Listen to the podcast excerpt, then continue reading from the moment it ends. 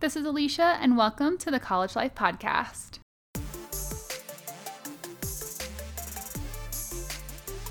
I am super passionate about education, personal development, growth, and bringing out the best in every college student. This podcast will help motivate you, empower you, and bring you clarity and confidence in who you are, in your purpose, and help you take action toward a life you love.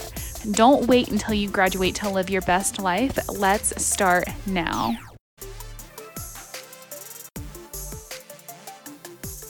What's up, and welcome to the College Life Podcast. It's Alicia here, and I am here for your college quickie of the week. And today's quote is going to be about procrastination because this is the time for procrastination.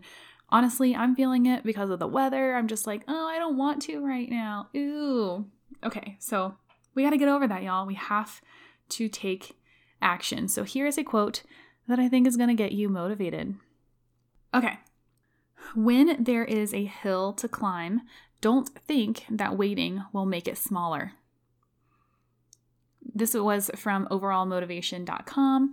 When there is a hill to climb, don't think that waiting will make it smaller. Y'all, if this is something that you either really want to do or that you really need to do, get at it. Stop wasting your time thinking about it and just do it. It's not going to get easier, it's not going to get smaller if you keep putting it off. In fact, sometimes those things become way bigger because we have put them off. So stop putting that thing off, stop putting that assignment off, stop waiting to study for your test until you feel like it, you're not going to feel like it. Nobody feels like studying for a test. We just don't. we just don't. So, when there's a hill to climb, don't think that waiting will make it smaller.